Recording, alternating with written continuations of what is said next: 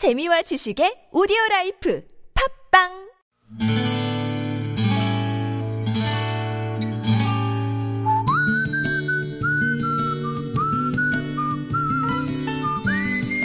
여러분 기억 속에서 여전히 반짝거리는 한 사람. 그 사람과의 추억을 떠올려보는 시간, 당신이라는 참 좋은 사람. 오늘은 서울시 도봉구 방학동에 사시는 장약순 씨의 참 좋은 사람을 만나봅니다.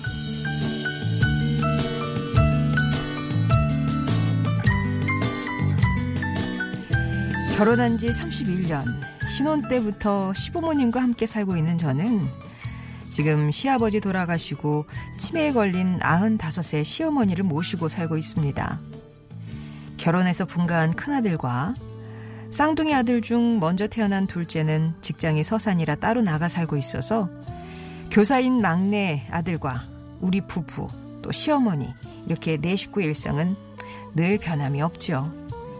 남편과 함께 일을 하고 있어서 오전에는 주간 요양보호사의 손을 빌리고 있지만 늘 먼저 퇴근해서 어머니를 돌봐야 하기에 제 개인적인 시간은 꿈도 못 꾸고 살았습니다. 그런데 그런 저를 유심히 바라봐주는 시선이 있더라고요.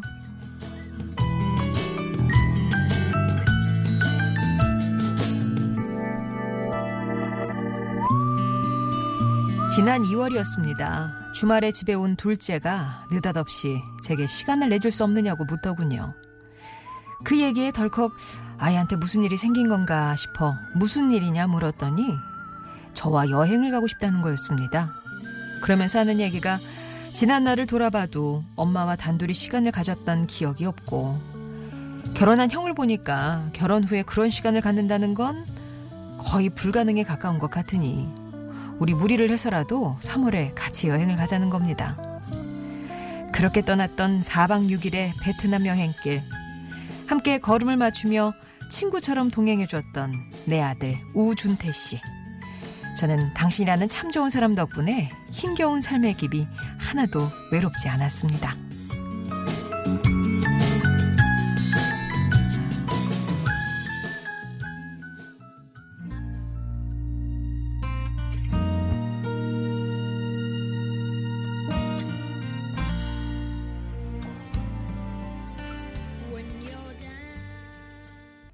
캔드리드 스피릿의 Got a Friend 들으셨습니다. 당신이라는 참 좋은 사람 오늘은 서울시 도봉구 방학동에 사시는 장약순 씨의 사연이었어요.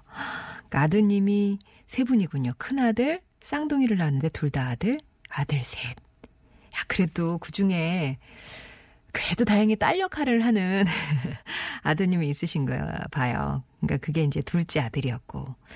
사실 외며느리로 살아오시면서 부모님 신혼 때부터 모셨고 아버님 보내드리고 이제 치매에 걸린 95세 시어머니를 모시면서 아 그냥 뭐 나는 뭐 여행은 남의 얘기다 그러고 살았는데 아들이 어느 날 뜻밖의 제안을 해오면서 이렇게 베트남 여행을 떠나게 되셨습니다. 근데 처음에 그 얘기를 들었을 때는요, 아유, 내가 무슨 손세례부터 치셨대요.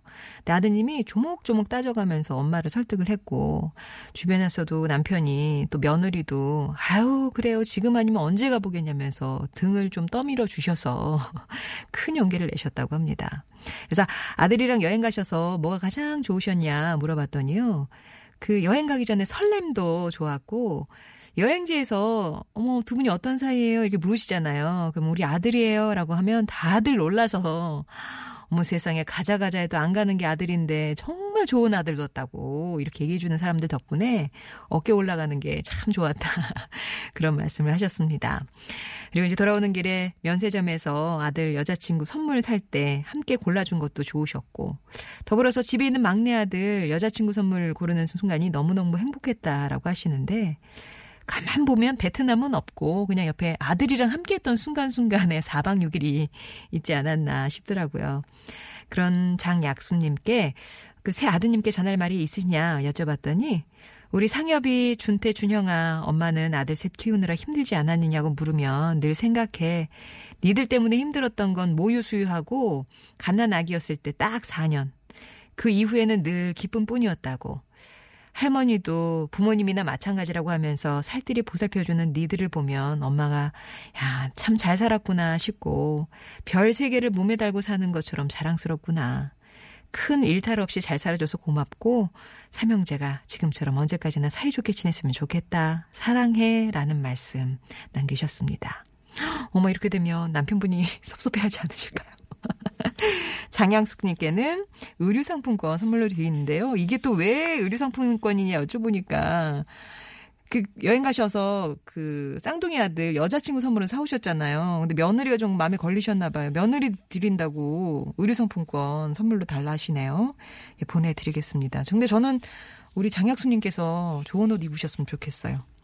송정의 좋은 사람들 3부는요, 이렇게 여러분 추억 속에 당신이라는 참 좋은 사람 사연을 함께 합니다. 여러분 인생에 크고 작은 영향을 줬던 사람과의 소중한 추억들. 야, 이게 진짜 내 뱃속으로 낳은 아, 아인가 싶을 정도로 이렇게 장성해서 기특한 아들. 이런 얘기도 좋네요. 꼭 오래된 추억이 아니더라도 마음 전하고 싶은 누군가가 있으시면 예, 신청하시면 되겠습니다. 당신 참여라고만 보내주시면 저희 작가가 연락을 드릴 때 어떤 얘기예요? 라고 수다 떴듯이 얘기해 주시면 되고요. 음성편지라고 보내주시면 여러분의 목소리를 직접 녹음을 해 주셔야 되는 거니까 그건 어떻게 해야 되는지 방법 알려드릴게요. 먼저 신청을 해 주시는 겁니다. 당신 참여 음성 편지 적어주시고요. TBS 앱이나 50원의 1호 문자 메시지 우물정 0951번 무료 모바일 메신저 카카오톡 이용하셔서 일단 참여 의사만 밝혀주시기 바랍니다.